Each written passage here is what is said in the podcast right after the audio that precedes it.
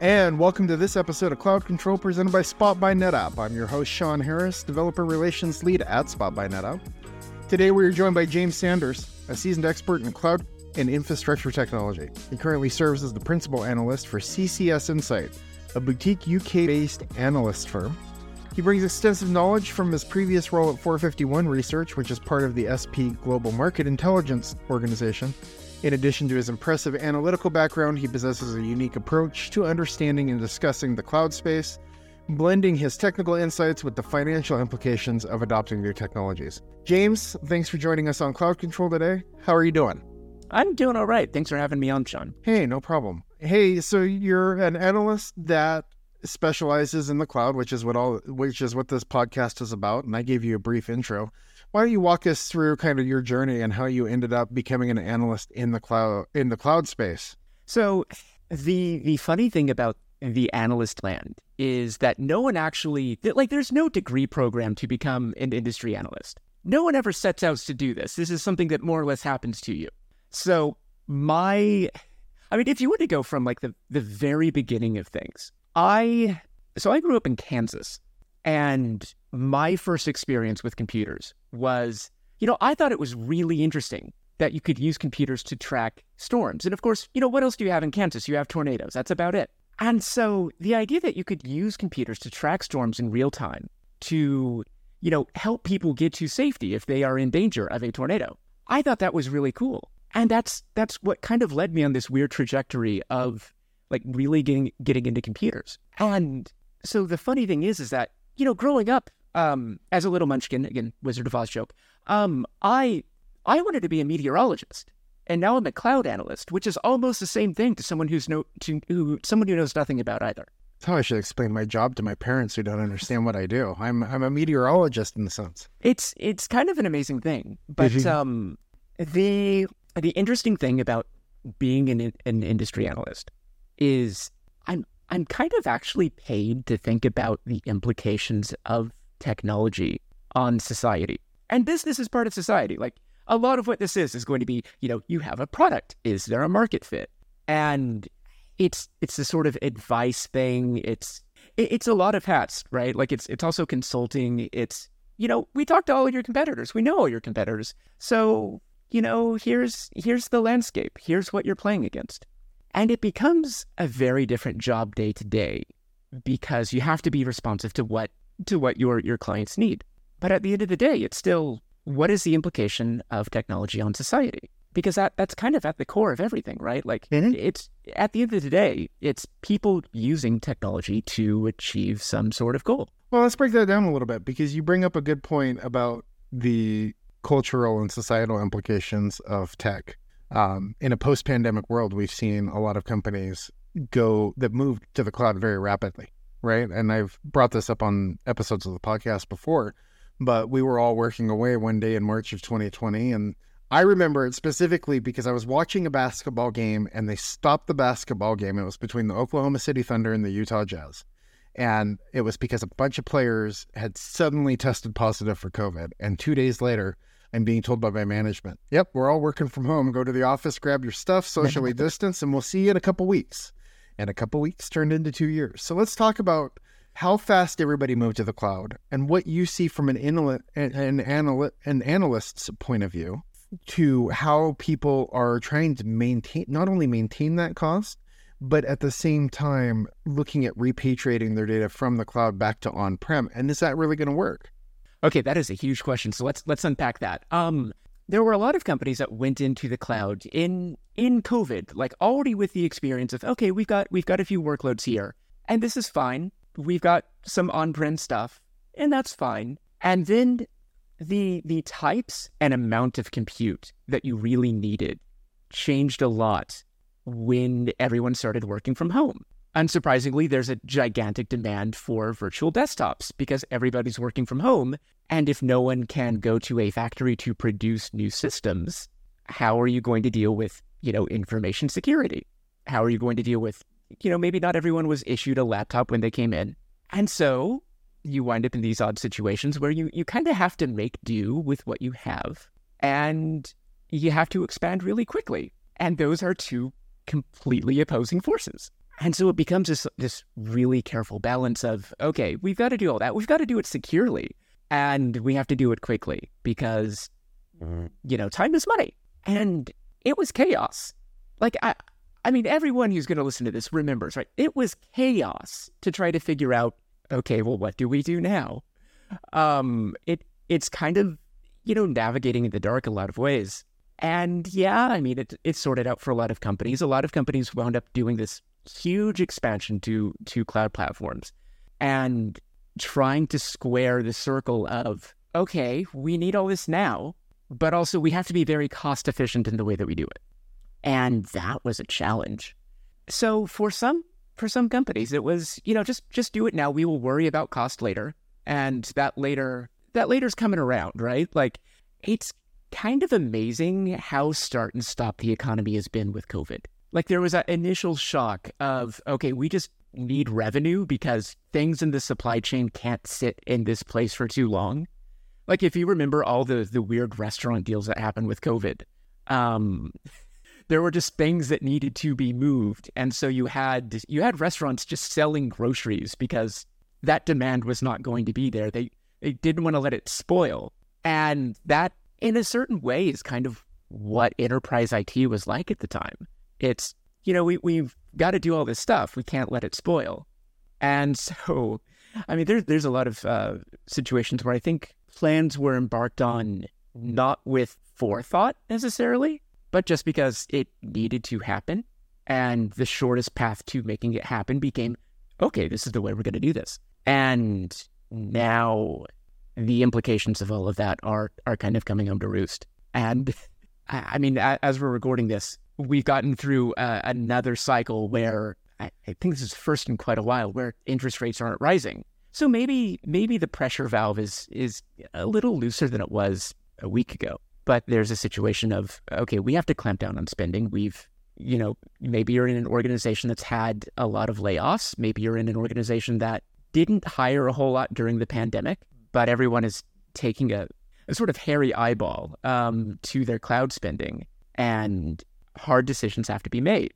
And is that going to be okay, we'll we'll take all of our logging and do some sort of filtering. So when we send it off to whatever observability platform we're using, um, we can, you know, take a, a, haircut on on that just by sending in less data. Maybe the, the granularity is not as high. We can we can get away with that, save a little money that way. Maybe it's okay, maybe you know these things don't need to be processed. We can we can delay this for a while. Maybe it's you know a change in backup strategy this sort of thing. Maybe it's just cutting workloads entirely. Maybe it's selling off a business unit.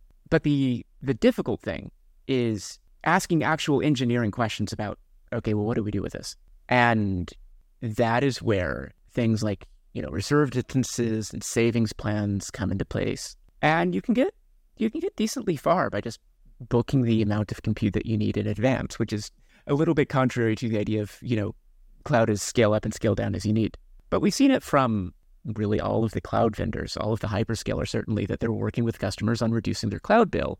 Because the idea is, you know, if, if you, um, in a down market, actually work with people and, and right size things or, you know, help them find some savings, they'll stay on the platform rather than replatform, rather than migrate off to something on-prem. And the thing is, is that you know companies have, companies have learned the lessons of cloud. They've learned the deployment strategies that you need with cloud. If you can take that and apply it to infrastructure that lives on-prem or in a co-location facility in a data center and have more predictable pricing with an upfront investment, then that might be the way to do things if you can make an economic justification for it. But that's that's where the society problem comes in is that you've got all of these engineers whose background are AWS. What do you do with them if you're going to move on prem? What do you do? And as it turns out, it might be the human factor that really keeps companies from going necessarily from clouds to on-prem because that is that is what their expertise is in. Like in, in terms of career management, if you if your job title includes AWS in it and you don't work for AWS, you're going to be in a little bit of a pickle if your company decides to repatriate their workloads to something that's not AWS. And understandably, you're going to kind of fight that internally if you can. And so it's one thing to be able to say on a resume, oh, I, I helped save my company a million dollars on um, migrating this this workload to XYZ. But that's not it's not really by itself engineering. That's not necessarily building things. And I think people get into this industry because they, they want to build things. It's um I mean, it's the adult commercial version of working with Legos. And just thinking of it from a finance perspective, I think can be kind of bleak for people. And if you wind up in an organization that is where you have engineering decisions that are made by financial stakeholders and not engineering stakeholders, you're going to have a lot of difficulty keeping your engineering stakeholders in the organization. And that is why I say that technology is fundamentally a societal thing because it, it's going to be all of these sort of career management, all of these, you know, interpersonal things that really influence how technology is used, not the merit of the technology itself. You bring up a really good point about the financial aspect and not engineers making engineering decisions because of the dollars and cents. And I go around and tell everybody you don't optimize your cloud environment for cost is the first thing. You always optimize for performance of your workloads, and then optimize for perform for the financial aspect because you're still spending money. It's just how do we account for it, right? We've gone from a capex, or we've gone from an, a, a capex where we're making capital investments in IT infrastructure to an opex where I'm a DevOps engineer handing a credit card to somebody and using it that way. But money's not cheap, right? For a long time, money was cheap because you could borrow money for nearly nothing right? So there was little to no risk, and we see those interest rates jacking up. How do you see as we come out of COVID and during a time when we saw not only the hyperscalers, but we also saw other companies making big investments by acquiring smaller companies with the tech they needed to keep them relevant, right? do you see that landscape changing at all as we go further into 2023 where companies are going to either slow down or pause their acquisitions or do you see that same cycle continuing because now some of them have this this stacked up cash reserves and they're not they're not they're not entirely dependent on interest rates being low so that they can borrow VC money and do you see how that do you see that changing the game of some of these unicorn companies that we saw come up in the late uh, 2021 and 2022 from an acquirer perspective, I think what you're going to see is a kind of a wait and see attitude. Like it, it, right now, the economy is just kind of meandering along. Like things aren't great, and outside of tech, things are pretty okay for the most part. Like there's a lot of um, there's a lot of reductions in force in tech. I've had this theory that the companies laying 8 to 10, 12% of their workforce off are doing it to keep up with their competitors and to keep up with Wall Street expectations versus the companies that are laying off 70, 80 and even closing their doors, right? And that seems to be indicative of more financial problems when you look at it. It looks like the eh, the banks that we've seen go under because again, in my theory, they've been over leveraged on crypto. But what kind of impact does that have on how the the cloud spending is going? And is it going to slow down? Have we gotten through the worst of it, or is it, or, or should we continue to see more of that in 2023? Okay. Um. So with the companies doing the you know small single digit amounts of layoffs, it's its own little meme. Like everyone's doing it because everyone else is doing it, and you can give the appearance of maintaining the same amount of agility uh, without that staff, and it it looks okay. It makes Wall Street happy. A lot of those people, frankly, are going to organizations where they're, you know, contractors doing the thing that they did before. In some cases, it is a smokescreen. When you have companies doing 70, 80% layoffs or not paying their bills for cloud or not paying their bills for offices, or you know who exactly I'm mm-hmm. talking about, but I'm not going to say it. That's more indicative of a management problem and the one example that I'm thinking of is kind of an aberration. I wouldn't say that that is going to be widely indicative of, of how the market's going to go. You bring up a good point about bad management versus the, the, the Wall Street expectations when it comes to layoffs, right? Because for a long time, since I started in the cloud, a lot of these companies have hired talent to keep their competitors from having that talent. So you hire them, you put them in not meaningless, but you, you put them in a role, you pay them good, and you give them the, the, the golden handcuffs. Those days are over because, you, like you said, we're seeing people switch to contractors doing the same job that they were doing at the same company they were doing it for. It just changes their status.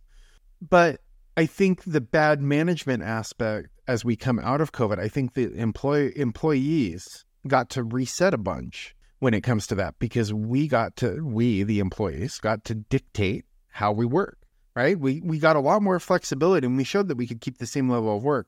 But what level of cloud automation has enabled this? And how much of these layoffs are in response to the levels of increasing automation that we're able to see or able to utilize not see able to utilize?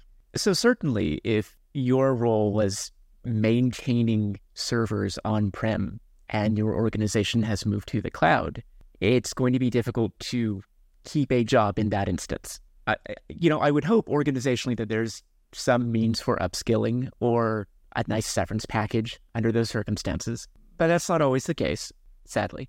But there is definitely this really interesting phenomenon going on of there's a lot of, you know, large tech companies that were selling a lot of things to enable hybrid or remote work that had instituted, because everyone instituted remote work during COVID. And now they're trying to claw that back. Now they're saying, you know, come back to the office when they're out there selling tools for remote work. And that that's an interesting contradiction to try to sell. And so I do kind of wonder, you know, did they believe the product work? Do they believe in the, the product that they're selling that they can, you know, actually make remote work work? Or is this a case of maybe they didn't? Or is it a case of management feels more comfortable seeing people to manage them? And if you need to see people to manage them, is your management practice effective? That's a great point and brings me to my next question, sort of. But my next question is really about the acquisition landscape because that's where we started. Yeah we've seen a lot of legacy companies that have gone, and legacy being the forerunners of the tech industry, Microsoft's, Apple's, others, acquire large, lots of little startups that work in the cloud native space. Is that trend going to continue, even though these same companies are laying people off? Are they? Are, do you see the acquisition cycle still continuing? And what is the impact of that on the future of the cloud landscape? as AWS acquires more companies, right? We've seen AWS acquire uh, a silicon chip maker, right? And we're going to talk about the transition from Intel to ARM and or x86 to ARM in a later question. But what impact do those acquisitions have in the in the wake of being able to get cash, access to cash cheaply, or have reserves? And is it them trying to stay relevant? And what do you see? What, what trends do you see?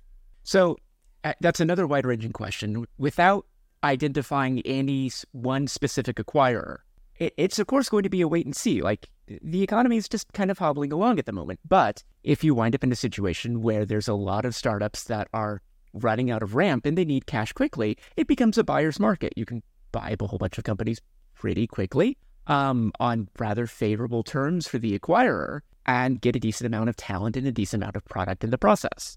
And you know, if you do that in a situation where the economy isn't great, you're probably going to have the talent from those companies. And sometimes these are just straight acqui-hires.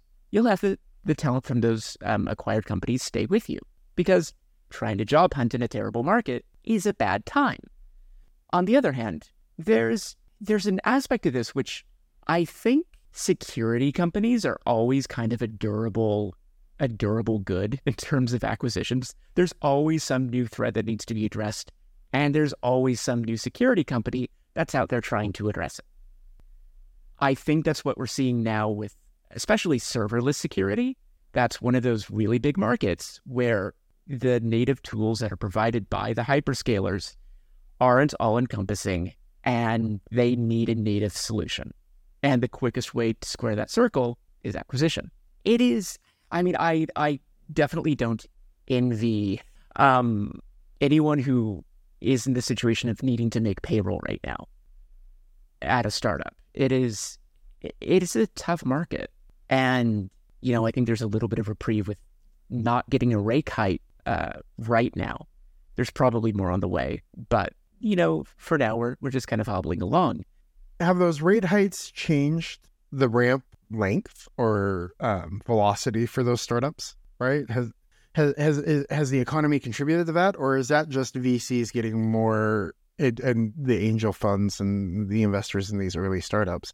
Is, is it just them changing their positions and saying this is what we want to focus on, right? How much of it is the economy versus what VCs are just trying to do business wise to make their return on their investment?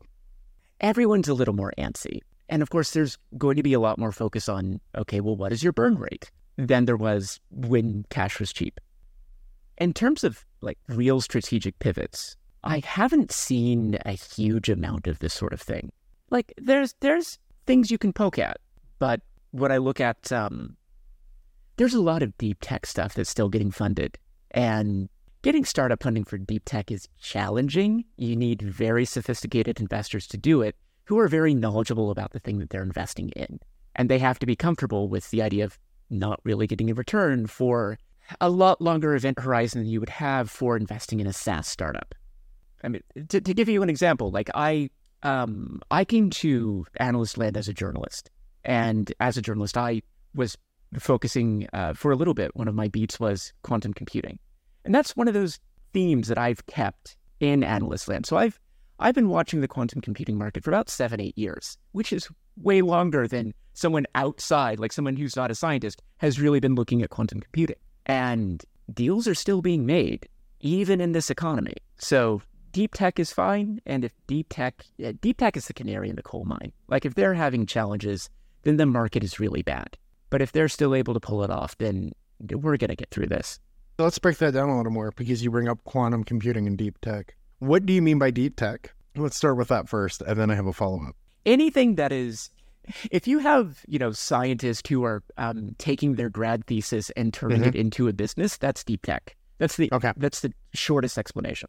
That, and that's a that's a great explanation. One that is really easy to compound on. So when you talk about quantum computing and how does quantum computing affect the cloud, and what should we look for there? What are like a, just a couple quick things that we can look for there about how quantum computing is influencing cloud computing? quantum computing is kind of perfect for cloud platforms because you're you're very likely not going to have a sustained workload that's going to drive a quantum computer 24/7.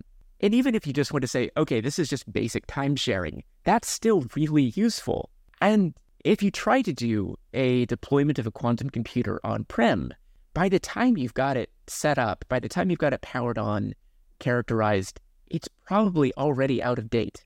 So it's kind of the perfect type of thing for a cloud cloud environment because you can have, um, I mean, I, I don't want to um, to reuse the word, but it, it you have time sharing, and if you're just dipping your toes into the pool for you know how do we use quantum in for an existing business problem, um, you're not going to make the multi million dollar investment to deploy one of these things on prem. Like you might have a couple engineers experimenting with this maybe full time if you're really into it. But that's also really good for the quantum industry is, you know, lowering the barriers, lowering the the cost to really get into this, to really start experimenting with quantum today. And quantum computers are really early. So let me put it this way. Quantum computing is going to be really useful for a lot of, let's say, chemical sort of material science sort of things. Things where you have algorithms that you know today, if you tried to run them on a classical computer, would take thousands of years to finish. In theory, a quantum computer would be able to finish that faster. And the reason for that is that they just work differently. It's it's a different type of computer for a different type of math. I mean, when when you think about um, your average CPU, right, the, the thing that's in your laptop, in my laptop, in your smartphone, fundamentally, it's an adding machine when when you debug a program, it's the same instructions over and over: add, subtract, load, store, branch, compare. It's arithmetic. And when you when you you know got into the 90s, you needed 3D acceleration because that became the trendy thing to do. And that, as it turns out, is geometry. And so it became really trendy to build these chips for geometry. But still math. Yeah. Still basic add, and, add subtract, multiply, divide. But it also had parallelism. Mm-hmm. And that, as it turns out, is pretty handy for doing geometry.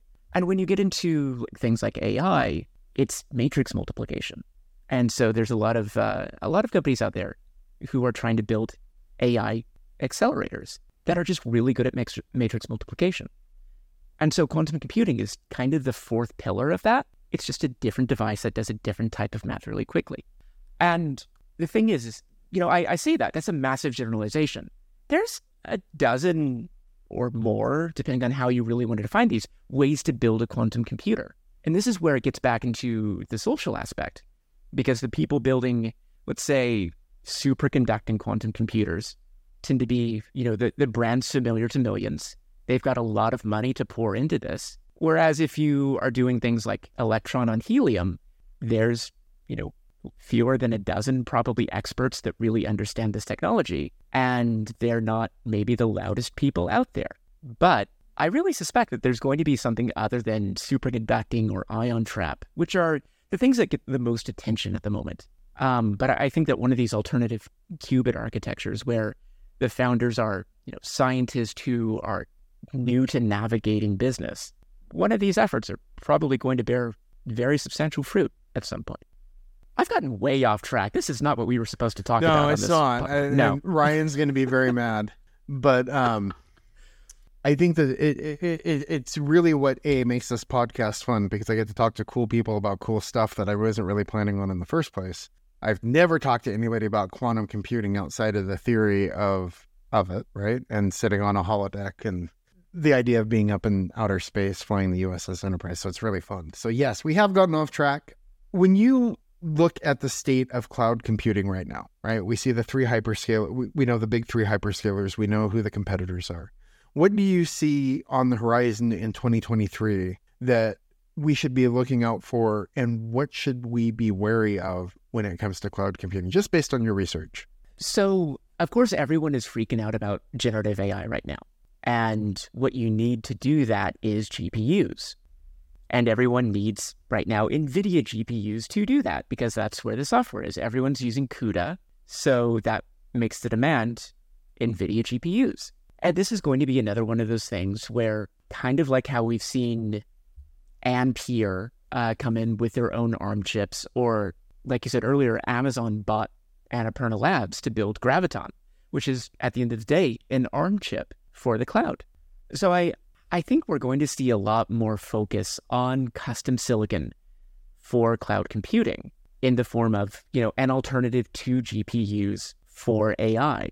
And some of that already exists. Like Amazon has Trainium, they have Inferentia, which, as the name implies, are for model training and model inference.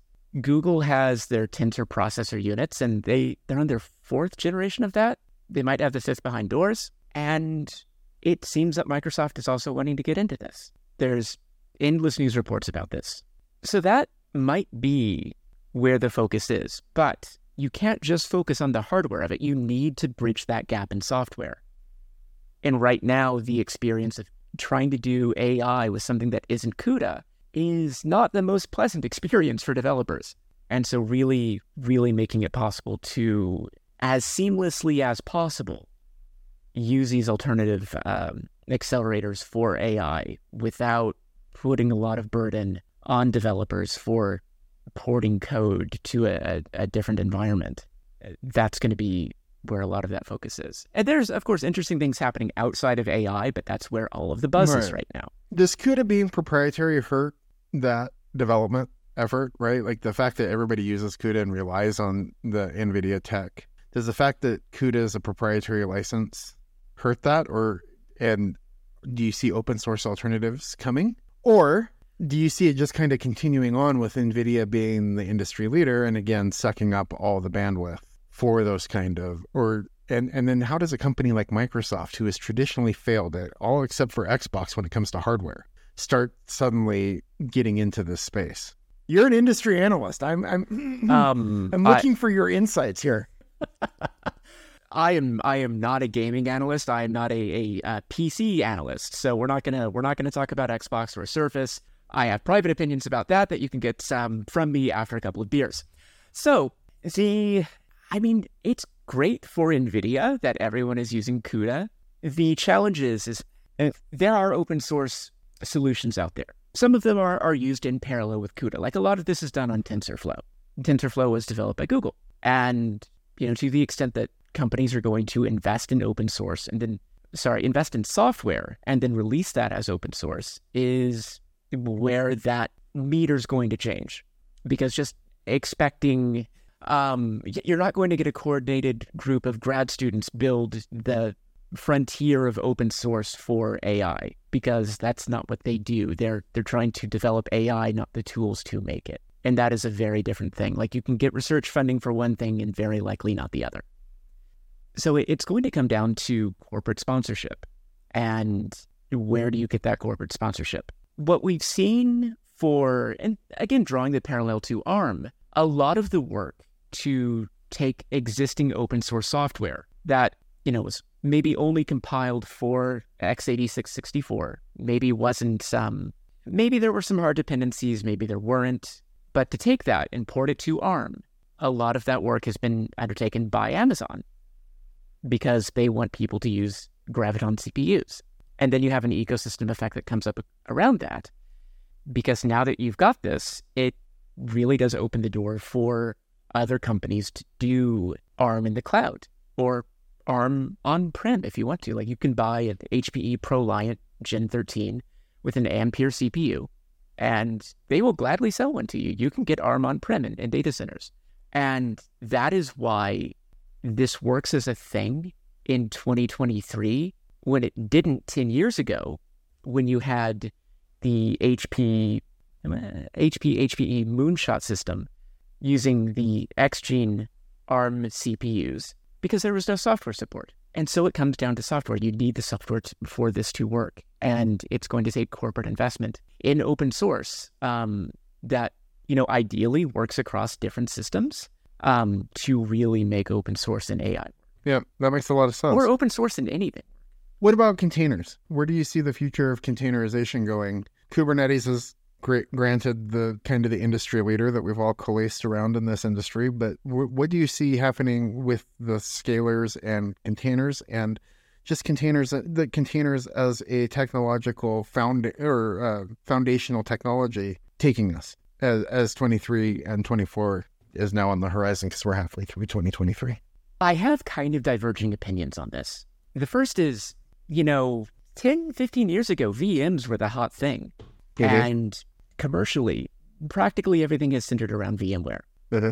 Like you can use alternatives and they're okay, but the actual install base of them is not seemingly high. Yeah. It's also a little challenging to get really good numbers on what the install base of an open source package is. That said, I have a feeling that Kubernetes is going to wind up kind of the same way, where it's it just is. It's just there. It's not exciting. And I think there's a, a real benefit to making technology boring as well. Because if you make Kubernetes boring, you can focus on something else. If that's, you know, if, if that's table stakes, then you can you can focus on, you know, actually building an app, not building the infrastructure to render app. At a at a micro level, I do really wonder what the long term, uh, let's say, lifespan of Docker versus like Podman is.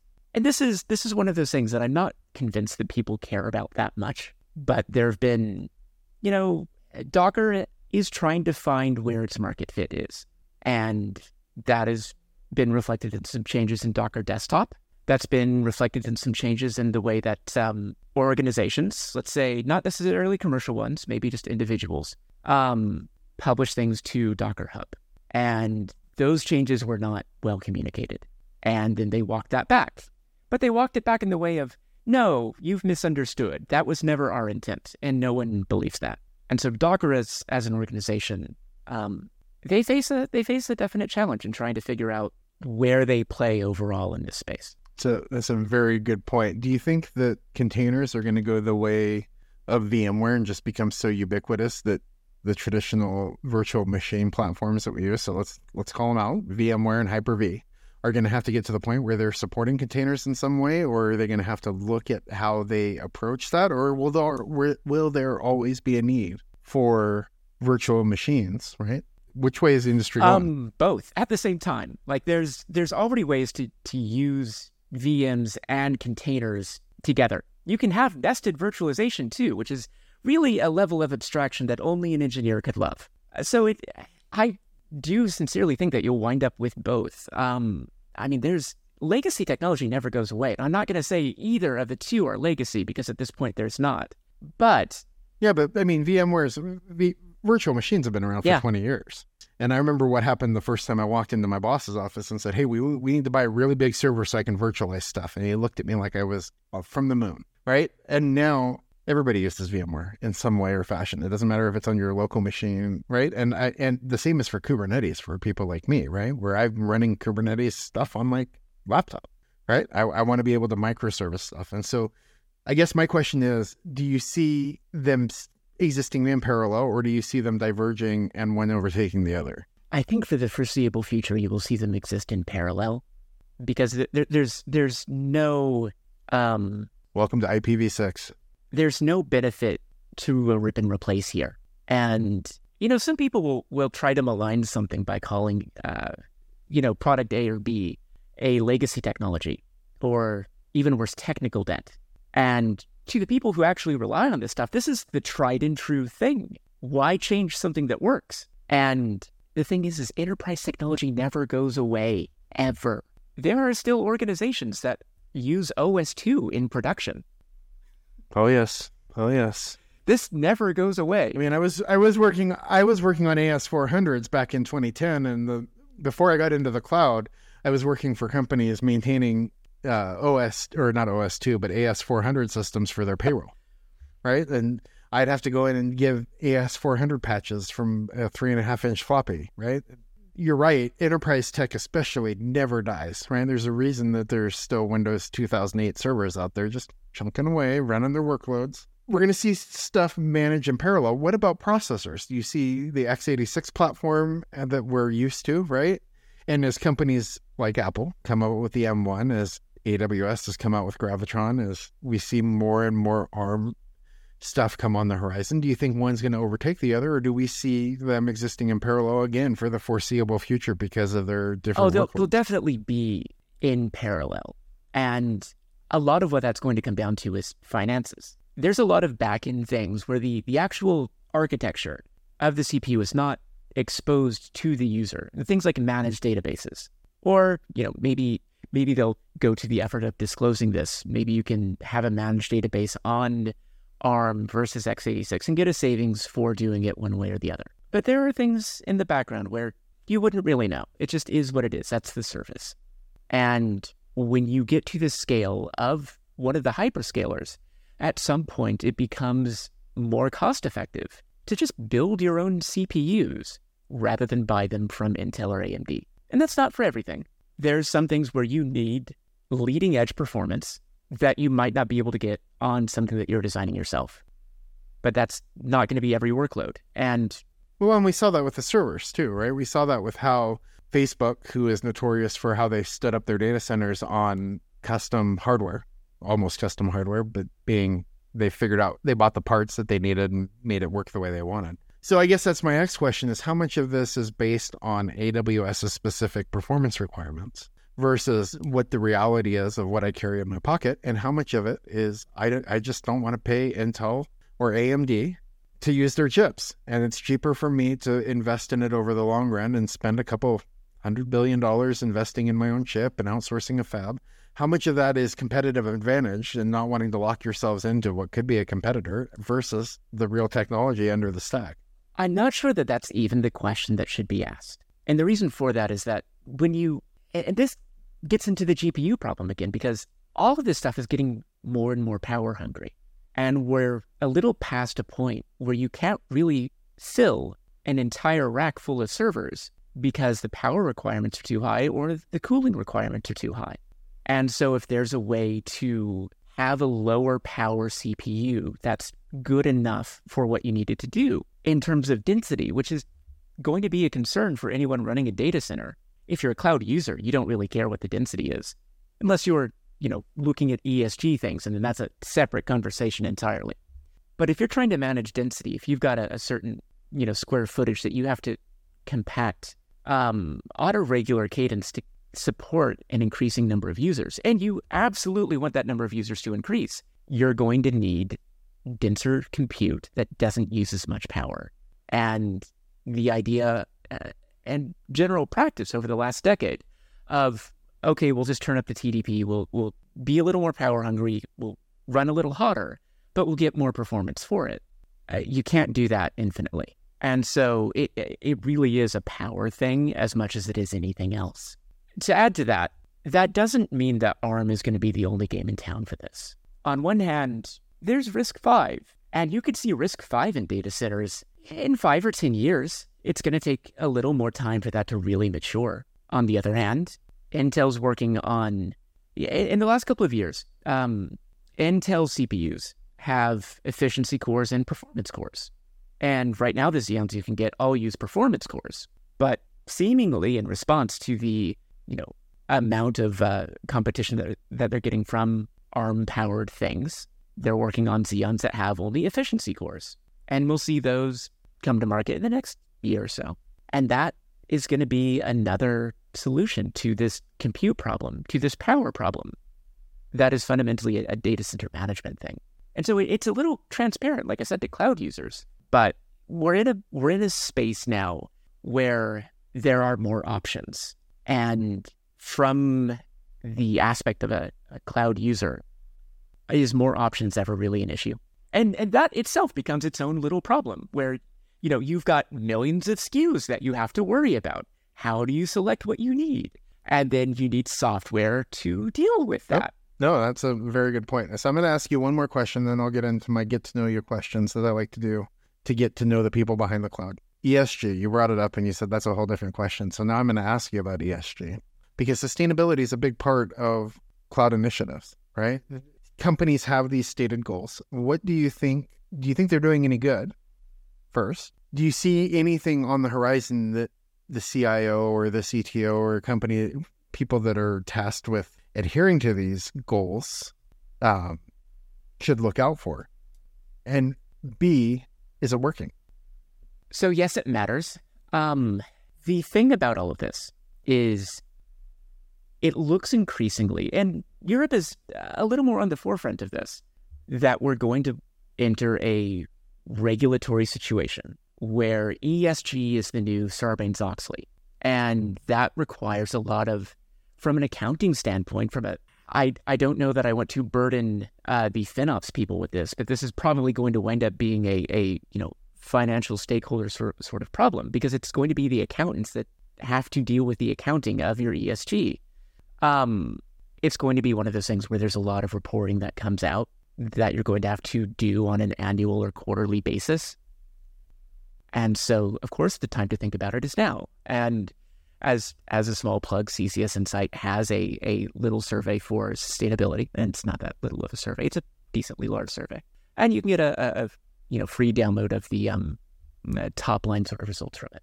But it is one of those things that absolutely cloud buyers and the people responsible for cloud platforms have to worry about. And the reporting tools for, you know, what is the, the environmental impact of using a, a VM in the cloud? How is that exposed to the cloud buyer? Not particularly well right now. And so those tools have to massively improve. And what I, in a perfect world, what I would love to see is all of the carbon emission, all of the power intensity, all of the power usage, um, and a, a host of other aspects. I want to see that delivered as an API with, you know, hourly or better granularity. And then that can be taken by Spot or any other sort of cloud cost management company and exposed to users in the same way that, you know, cloud buyers are looking to reduce their cloud spend. And very soon, cloud users are going to be looking to reduce their environmental impact. And if those can be presented side by side, that is where a lot of the change is going to be made possible. Because there's there's things that the cloud vendors can do, like the hyperscalers, you know, have their pledges for reducing power usage, increasing use of renewable energy, reducing water consumption. But when it comes down to it, when you have a regulatory environment that requires um, scope three reporting, this is going to have to be exposed to the cloud buyers to the finance stakeholders. And that tooling is not nearly as mature as it needs to be. That's a very good point. And thank you. Trying to figure out how to make it scale so that you're getting accurate information instead of just generic information, right? Because we all know that that data has to be actionable. For it to be actionable, it has to be relevant. It has to be correct. right? So Yeah. you need to be able to give me my usage region by region, zone by zone, based on what data center I'm landing at. So that's a very good. That's a that's a really good point as to some of the complexities around ESG. Now, before we wrap up, one of the things I like to do is I like to get to know the people behind the cloud. I think that cloud engineers and cloud people who work as meteorologists, as you said earlier in our call, which is great, get forgotten in the in the buzz and the hype of things like generative AI and cloud security, and we forget who actually runs the cloud. So I'm going to ask you a couple questions. We can just wrap back and forth. They won't take very long. First of all, you've been working with computers a long time. What is your favorite tech thing to play with in your own time when you're just hacking around? Um, well, I have a I have a little home server that runs Portainer, and. I, I've got a few Docker containers that uh, that are on there, and I spend a little too much time messing with that. Um, I also so like two years ago, right when supply chains were insane and GPUs were incredibly expensive, no one wanted to build a gaming PC because it was terribly expensive to do. Sure. And I managed to find a new old stock, um, a new old stock laptop from around 2005. So very like Vista era hardware, completely bare bones. So I I got you know a, a CPU, I got some RAM, I got an SSD, um, and the idea was to have basically the the newest possible thing that can plausibly run XP to run old video games. Oh, nice. So that was that was a fun little experiment that I I spent a little too much time and a little too much money on, but um, it it's a neat little thing to have a, a brand new vintage laptop. No, that's awesome. Um, what do you like to do when you're di- when you disconnect? Right, you shut your computer down. What do you what do you find yourself doing in your spare time? Um, so being a transplant to Seattle and Washington State in general, it's really nice to go outside and see there's geological diversity here in a way that I didn't get growing up in Kansas. Like Kansas is very flat. Mhm. All the trees are in a line and there's so much natural beauty in Washington State. It's it's nice to just go outside and see it. Have you been up to Hurricane Ridge yet? Uh, I have not. You got to go. Go- You got to go check it out. That's one of my. We were talking about before we started the call how I grew up up there, and Hurricane Ridge, and then the bunkers at Fort Worden are really fun to go through. If you ever want to go through the World War II bunkers, you can go through and sit on the gun turrets. It's really cool. So if you ever get a chance, go over the Sound and take the uh, take the ferry, go over the Hood Canal Bridge, and find yourself in Port Townsend and uh, Port Angeles, and you can go up Hurricane Ridge. You'll have a lot of fun. I really appreciate you taking time out of your day and uh, chatting with us for a little bit and giving us your insights. Um, thanks for joining us on Cloud Control. Thank you for having me. It's it's been a real blast. I appreciate it. We'll talk soon. You've been listening to Cloud Control with our guest on this episode, James Sanders, Principal Cloud Analyst for CCS Insights. You can find James on Twitter at JASNP. I'm sorry, at JAS underscore NP, or you can visit him on his website at jamesaltonsanders.com. This episode has been presented to you by Spot by NetApp. You can, and just this is just a reminder that you can join us on disc, the NetApp Discord community by visiting discord.gg slash NetApp or simply just visit netappdiscord.com. I've been your host, Sean Harris, DevRel lead at Spot by NetApp, and you can find me on Twitter at Inktater, or you can drop us an email at cloudcontrolpodcast at protonmail.com to give us your feedback, recommend guests, and just give us your thoughts on the episode that you just listened to. And until next time, we'll see you in the cloud.